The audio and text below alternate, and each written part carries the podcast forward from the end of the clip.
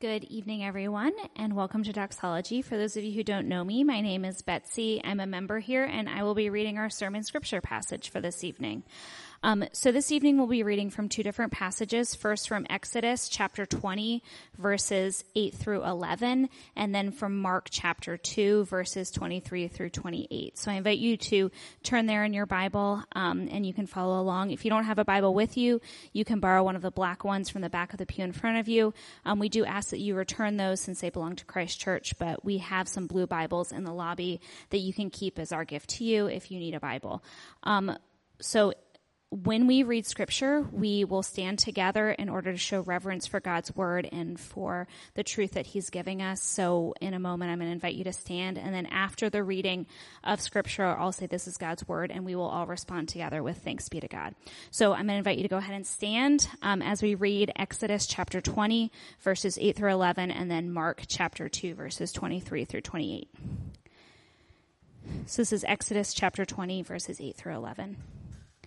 Remember the Sabbath day to keep it holy. Six days you shall labor and do all your work, but the seventh day is a Sabbath to the Lord your God. On it you shall do no, you shall not do any work, you or your son or your daughter, your male servant or your female servant, or your livestock, or the sojourner who is within your gates. For in six days the Lord made heaven and earth, the sea, and all that is in them, and rested on the seventh day. Therefore, the Lord blessed the Sabbath day and made it holy. And then Mark chapter 2, verses 23 through 28. One Sabbath, he was going through the grain fields, and as they made their way, his disciples began to pluck heads of grain. And the Pharisees were saying to him, Look, why are they doing what is not lawful on the Sabbath? And he said to them, Have you never read what David did when he was in need and was hungry, he and those who are with him? How he entered the house of God in the time of Abiathar the high priest and ate the bread of the presence, which is not lawful for any but the priest to eat, and also gave it to those who were with him. And he said to them, The Sabbath was made for man, not man for the Sabbath. So the Son of Man is Lord even of the Sabbath. This is God's word. Thanks be to God. Good evening. Thank you for having me um, again. I was thinking about how you all must love Jesus uh, because a service at four o'clock is, um, hmm, like doesn't really fit conveniently. You know, like um, so services tend to be held either in the morning, and uh, quite honestly, part of the reason is so that we can get it done with, and you know, really uh, Sabbath or it's done like a little bit later for people who had fun on Saturday night and, you know, they're recovering. But this time I was thinking, oh man, these, you all must really love Jesus. I don't know why I was thinking about that the entire service, but um, I um, was also thinking that someday if you ever have a retreat, I would love to invite myself. And this is why. I feel like we now know one another enough, right? Um, I would recognize you much better. I, I got glasses about a month ago, and I had them for two weeks, and then I lost them. so my wife said, "You can't get glasses again for another year." so here I am. Um, but I, you know, I'd love to. I love doing Q and A, like just uh, really getting to know one another. I do apologize that my Sundays are a little busy, and so I have to, um, you know, hop in and hop out. But it's good to be with you all. I um, I think Steve knows this. Um, I actually, I really believe in your church. I really do. And I say that because uh, I'm known, I'm notorious actually for saying no to most things in life. But um, something about Steve, I don't know what it is. He's got like that Jedi charm. but I, and I think again, you are at such a sweet place because, um, you know, I, I suspect you will grow. And when you grow, uh, you will miss these times of uh, being, you might say, more intimate and small. And so I would encourage you to cherish this time together. so today, I want to speak to you about work. And I know that seems like, wait, we're talking about the Sabbath. But there's no way you can talk about the Sabbath without talking about um, work. They really go together, right? And so this is the hard part about this subject. There is so much written on this subject, so much, that the temptation for me is to just talk about like just so many different things and then you walk away with nothing basically, right? And so I recognize that when we go through the Ten Commandments, um, we could talk about so many things. Like, even, I want you to think about this with me for a moment. We're talking about the Ten Commandments, the Decalogue, right? And this is something that God has given to his people very explicitly, very clearly. But isn't this interesting? We take some of the commandments seriously. You know, like, do not murder, like, mm, that one's, you know, maybe um, like you know, you know, don't commit adultery, things like that. But for some reason, if we're honest with ourselves, we don't take the fourth commandment that seriously, right? Like, you know what I mean? Like, yeah, I Sabbath this week. I'm sorry, right? Like, it's not, it's not really that big of a deal to us, right? And I was thinking about, but isn't it interesting that God would place this as number four? And we don't want to put too much of an emphasis on the sequence, but maybe one reason is because how much of your life, how much of each week do you devote to work? And maybe we have to get a better handle on work by understanding it in terms of work and Sabbath. So, you know, just again, a lot of things that we could talk through. But today, I think the main um, point I want to make is that God calls us to work, and He shows us how to be fruitful, and He also gives us the power to do so. Okay, so those are just the three things I want to talk to you about today. God calls you to work, and He shows us how to do it, and He also gives us the power to do so. So let, us begin to work through this, right? Um, God calls us to work. Um, Memorial Day weekend, and uh, I grew up in New York City, so it's a very different world there. One of the things that's been so interesting about this area for me is meeting many vets. Maybe some of you know, maybe some of you have served. And um, I think about, I've been reading these books. Uh, maybe some of you have read this book. It's called The Body Keeps the Score. It's a, it's a phenomenal uh, book. It's about trauma and all of that. And so, uh, this weekend in particular, given it's Memorial Day weekend, I was thinking about that uh, famous movie. I think all of you have seen it. Remember uh, Saving Private Ryan? It's a great movie. And there's this uh, final scene. I think all of you remember this. The main character, played by Tom Hanks, he's dying, and as he's like breathing his last breath, uh, breath, uh, the soldier, Private Ryan, whom everyone like died just to save comes closer because he can tell that Tom Hanks wants to tell him something. And do you remember what his last words were? He said, Earn this. Earn this.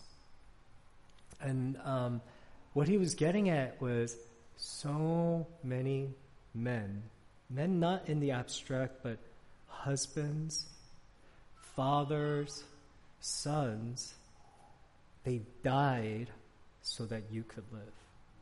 And what he was basically getting at was like, don't waste your life. Don't waste it.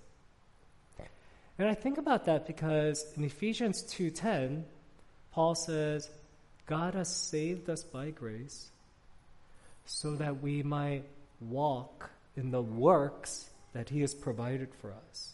And even in this passage, what's very interesting is that it brings us back to the creation account when there was nothing and there was the void. And then God, He worked. He was fruitful, right? And basically, the call to work is to become like God.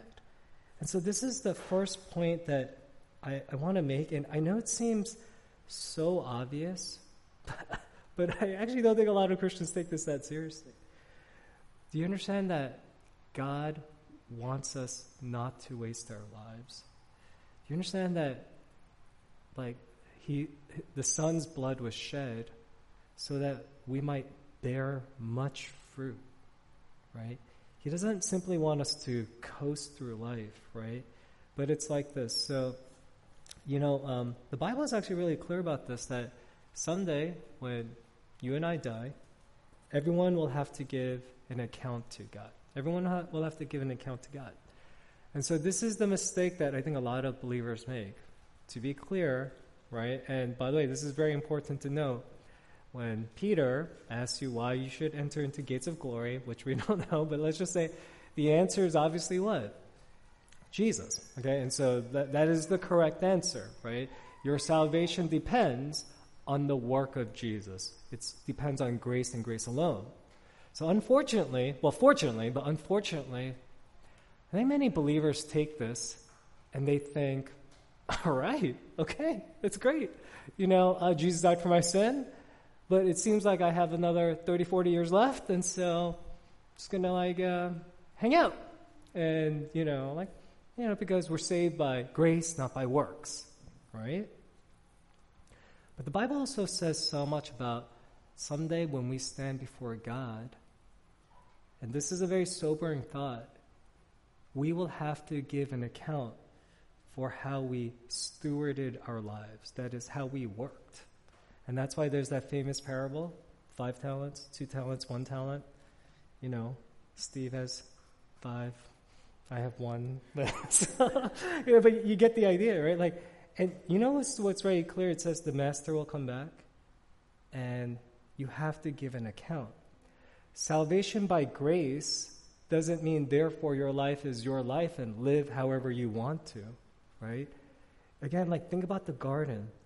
God labored so that his work would make the world fruitful. Jesus died so that you could be free from the power of sin, so that what? Your life could bear so much fruit. And so I want to, like, friends, I just want to ask you to, like, just take inventory. Do you live, like, in such a way, again, saved by grace and grace alone, but do you live in such a way where you realize someday I will have to give an account to God? You know, I do, I have to work uh, to show that Jesus' sacrifice for me was not wasted, right? Um, I've been here enough where you know my parents are missionaries. And uh, I want to be clear they are not saints by any means. Uh, recently, they took a break and they're here. They're living in Vienna, Virginia, and it's like seven minutes from where I live. And it has been absolutely miserable. Okay? like, they've been so out of touch with the real world that they're like, what is this, Paul? Like this internet. And they, if something doesn't work, they just do this thing that my five year old does. They keep hitting the screen more, like as if, I was like, stop, stop. No, no, no. Don't. So it has been, uh, honestly, it's been pretty miserable. Um, so I don't want to make it seem like they're, you know, everything is great. But, you know, um, one thing that has never escaped my mind is this. So they are, I think 72. I don't know because they've been telling me that for five years now, so I, I really don't know. I think they are somewhere in their 70s, right? And I'm very struck by this. I'm very struck by this. Um, they're missionaries in Honduras. They work their tails off. I cannot, it is really um, impression making. And my dad is a dentist, and basically, this is what he tries to do in Honduras. In Honduras, there's a like a monopoly, a monopoly. Very few people can do the specialties. And so, what his vision has been is to go to Honduras in order to train more dentists, right, in specialties, so that the overall health, you know, uh, and well-being of people can rise. Like anyone, have you ever had to like pull a wisdom tooth, right? And your general dentist isn't really sure how to do it it doesn't go well. And so that's what he's been doing. And so when he comes here, you know, I keep telling him, hey, dad, just take a break. Choose any restaurants you want. We'll take you there. Like, let's go spa, whatever you want. Instead, he's going around. He's meeting with like all these people who might be able to support him. And he is working, working, working. And I keep asking him, Dad, why don't you just like relax a little bit, relax, right? And as his son, let me tell you one thing that's really hard to ignore. He keeps saying, because I love Jesus, and this, I just have a few more years to live to reflect his kindness and his goodness. And I was like, like, here I am watching Netflix. I'm like, yeah, yeah, yeah, yeah. But you, you see, like, that has really left an impression that someday we have to give an account because God has called us to work. This is from the very beginning of creation and even with the creation in Jesus. Do you believe that, friends? Is that something you, that you believe? That work really matters to God. So that's number one. number two, this passage at the same time teaches us how to work, or what I like to call the rhythms of work. The rhythms of work, right? And you notice it's very straightforward. It basically says, six days of the week you shall labor, but you shall what?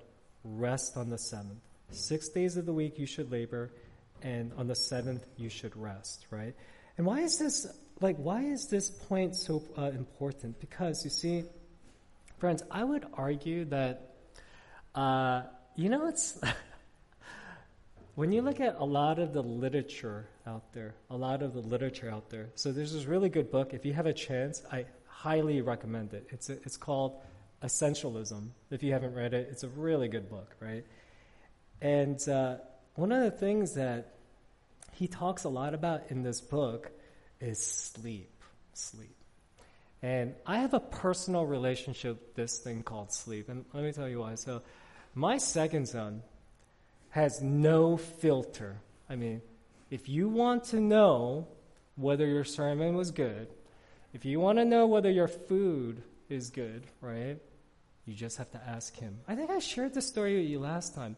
There's one day he came home and he was hangry. Everyone here knows what that is, right? You know when you're angry because you're especially hungry. And he was giving me the look of death. So I said, All right, Jordan, I got it. I'm making him food and I'm feeding him. And then I said, Jordan, why are you so angry? And he said, What do you mean, why am I so angry? I'll tell you why we're so angry. Seven year old gangster. I'll tell you why we're so angry because we got we got some bad genes in our family. and I was like, bad genes? What are you talking about? And he goes, you know what? Everyone in my class is taller than me, and they're taller than me because you're short, Dad, and you got bad genes. and I thought about this a lot because it's been on his mind. And you know why? Yes, I, I think 99% of it is hereditary, but let me tell you what totally messed me up. When I was in sixth grade, I had this uh, really charming pastor. He was very charismatic. He came and he gave this message. And I remember this as a sixth grader. He said, This is why you should not sleep that much. Really interesting, right? and he basically said this I want you to think about this with me for a moment, friends. Let's say you sleep eight hours a day. You sleep eight hours a day. And then if you also factor in like the first three to five years of your life, you sleep maybe 12 hours a day. And the last, uh, you know, three to five years of your life, so you sleep like maybe more, like 10 hours a day. So he basically says, think about this with me for a moment. You're basically sleeping one third of your life, if not a half of your life. Shouldn't you be ashamed? When you stand before God, right? He's going to say, What'd you do with your life? Sleep? I was in sixth grade and I was so convicted by that. I was like, you're right. I'm not going to sleep. And it's because of that pastor I'm shorter than I would have been. Right? but, you know, I highlight that because when I actually began to study the Bible, I realized that the Bible actually says exactly the opposite. This is why it's so interesting. It says exactly the opposite. What do I mean here? God says that the way we can work well is by adopting these rhythms these rhythms of, actually, I would say faith. Because you see, when God told Israel, six days of the week, you're going to work, you're going to rest on the seventh, that was unheard of at that time. And I would say it's unheard of even today, right? You work, work, work, work. And then, especially now, since many of you work from home, you sort of don't know when work begins and, what, and when work ends. And haven't you, many of you felt like a loss of like balance, a loss of health? You see, God says that the way you can work well is by approaching work in a very radically different way. That is by faith, because this is what it means, right? when you actually Sabbath, when you take one day off from the week, right? What you are basically saying is you're saying, God, I admit that I am uh, limited. I need to rest. I need to uh, be recharged. And most of all, I need to remember that no matter how much or how little I work, in the end, you are the provider, you are the source of every good need. And that's why, friends, like, if you think about this with me for a moment, Sabbathing is actually an expression of faith. It's very similar to when you sleep. Like, when I go to sleep each day, I always think about how there's so much more work to be done, and I'm never going to get to all of it. And I'm going to sleep because I'm going to trust salvation belongs to the Lord. See, that's why, friends, again, I want to say to you, like, this is why you should have a high view of sleeping, and this is also why you should have a high view of Sabbathing. Unless you Sabbath, you will never have the longevity you need to do any good work, right? And so that's number two. It's so simple, but it's really profound. Now, let me just uh, offer something, a quick application here. So we live in a very iconoclastic culture. What I mean by that is that we're all about out with the old, in with the new. Don't tell me what to do. I'm going to be true to myself, right? Interestingly, many sociologists, many of the best thinkers have said we need to maybe be a little bit slower about this. Maybe there was wisdom in the ancient writings that told us if you want to do good work, you have to learn to have the, these rhythms of grace. By the way, just if you need a secular uh, corroboration of this, uh, you might know the name Bill Gates. Bill Gates uh, is really interesting. So when he used to work at Microsoft, you know, he founded it, um, but he was a workaholic. And um, do you remember that orange drink? Those of you that might have been alive in the 80s, and I think it was called Tang or something like that. So, so basically, he would work, work, work, and back then they didn't have energy drinks. So you know what he used to do? He, he confesses to this. He used to just dip his hand into it, stuff it into his mouth, get a kick, and just keep working, right? And he thought that that's what that's how you do good work. He of all people, right? Again, but he's he, he by no means is a spiritual man. He said, even I am realizing that we all need the right rhythms. And isn't that interesting? It always brings us back to what God has already told us. So uh, that's how but finally the power to do so. And here again, you know, I began by saying there's so much we could say about work, but I want to just suggest two things. Okay? Now, again, I, I said there's so much that could be said, but just two things, right? And um, the first is this work can so easily become your justification, okay? That is, your resume, uh, what you accomplish, right? can so easily become your like your justification in life. And let me tell you, if and when this happens, right? You're going to be you're going to sleep, but you're never going to feel restful. You're going to be able to take breaks and maybe even go on vacations, but you're never going to feel actually this kind of soul um, spiritual rest. Uh, there was this um, individual at my church. I'll, I'll never forget him. He, he was unforgettable because this guy worked like you would not believe. this guy uh, literally was working all the time, right? Even I think when he was sleeping, he was thinking about his work. And so our church really, uh, like, we were so saddened. You know, like, have you like a uh, ever seen a hamster on one of those wheels? They just keep going, going. That was that was what his life was like. So our church actually approached him and said, "Hey, listen, we bought you a gift. We told him we bought you a gift. We're going to send you away for 10 days. We're going to send you away for 10 days, right? And it's going to be an all inclusive resort.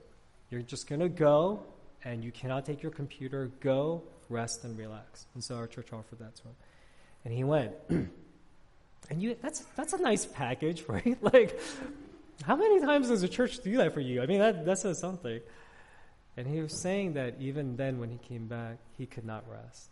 He didn't feel rested. And this is part of the reason why. Part of the reason why. He comes from like a very a tough he has a tough story, as many of you have uh, as well. And uh, you, if I can just put it broadly in this way, many of the people that should have believed in him, many of the people that should have supported him, right, in one shape or form, basically conveyed to him, "You're never going to amount to anything." Right? That was the basic message that was conveyed to him, right? And you see, I think some of you in this room could struggle with that, you know, uh, maybe in some shape or form.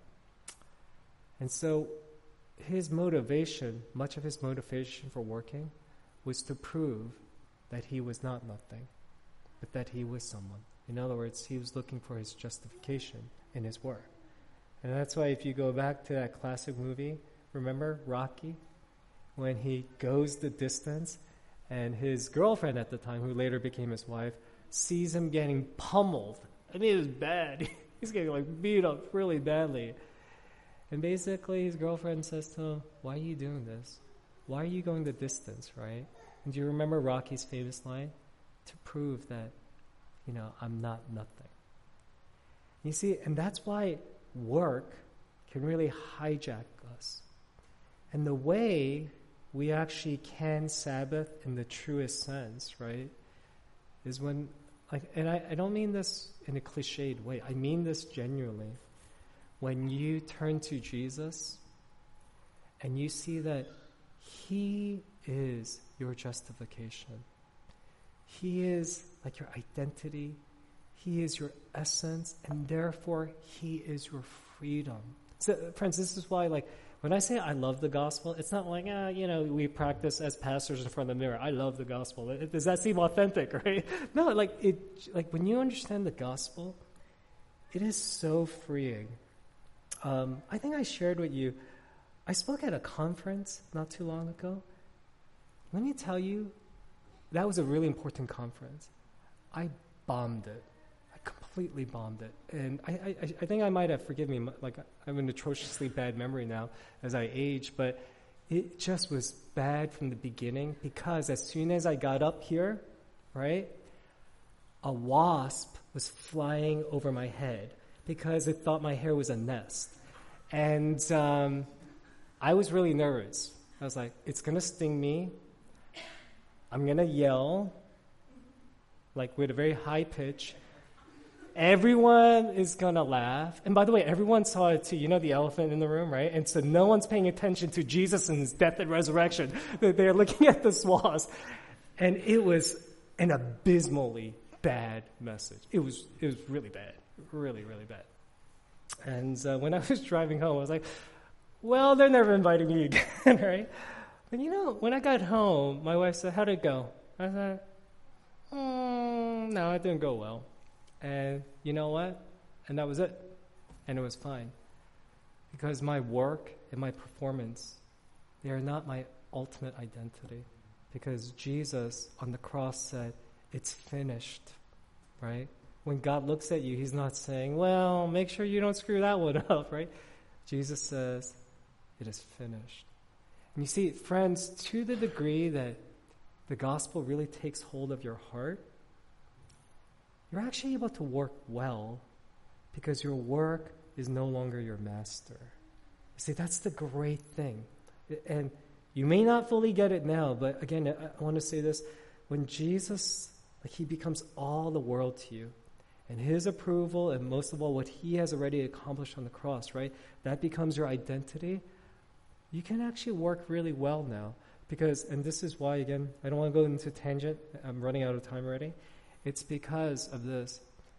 You're no longer afraid of failure because even failure is not your identity, right? If and when you reach that, your work will radically be transformed. The last uh, quick application I want to give is this. You see, but that doesn't mean we are lazy. Because once, like, the gospel takes hold of our lives, right? We want to show that Jesus is worth our lives. You know, whether you eat or drink, whatever you do, do it all unto the glory of God. And if I can end by giving you this very concrete application. So, how can we work to God's glory? Because that sounds all lofty and majestic and like, oh my gosh, what does this look like? You know, for the glory of God. Let me suggest something to you, okay? And by the way, once it clicks, you'll be amazed by this. Again, how can you work in a way that brings God most glory and it you know changes the world? You know how you do it well? Be competent at what you do. Let me just say this one more time. I know that you're like, that's it? Yes, that's it. Because even in your life, how many competent people have you met? Yeah? Now just think about this with me for a moment. And this is not to be mean spirited, but how many plumbers have you had that actually got the work done right the first time and they fixed the problem? Or how many, do you know what I mean? When is the last time you met someone and their work was so good that you're like, huh, I want to close with this note. I think about, when I think about competence, I cannot help but think about my sophomore year of high school math teacher. I'll never forget this man. His name was Mr. Geller. Even his name sounds deadly, right? He was the math teacher no one wanted. Do you know why? He cared about one thing. He didn't care whether you liked him. He didn't care if you thought uh, he was a cool like teacher. He cared about one thing and one thing only that you learned math, right? Let me tell you, this man was brutal. like, oh my gosh, no mercy, right? But you know what is so outrageous? So he taught me how to do geometric proofs, right? And um, when I look back, he really showed me how to do geometric proofs so well. And the irony is 10 years later, when I would learn systematic theology, do you know why it came to me so easily? Because he was a competent math teacher. See? And this is why, friends, I want to encourage you, having heard everything that you've heard today, God wants you to be fruitful, right? He wants you to do so by adopting the rhythms of faith, you know, rest. And then finally, Jesus enables us to do that. You know what that means? Whatever God has called you to do, be so competent at it that people are like, huh, that was really good. Because every good work ultimately points us what? To the good creator who is working to make all things new. Okay? Let me uh, pray for us. Let's pray together. God, thank you for this church. Thank you for this wonderful church. And um, I pray that they would become such a wonderful force for the gospel in this Arlington area. And uh, we pray for their leaders, that their leaders would enjoy longevity. And I pray for this church that these go- simple, basic gospel truths would really resonate with us. you want us to be fruitful. You don't, you don't want us to waste our lives. But thank you that the way we are fruitful is ironically by learning how to rest. Because whenever we rest, that's a faith statement. And thank you that in the end, even our work is not our justification. Thank you that Jesus gives us freedom to work, to fail occasionally as well, because our identity rests in Him. And because we have that freedom, I pray that we would seek to do our uh, work with so much competence, and in this way reflect that you are working to renew the world. It's in the Son's name we pray. Amen.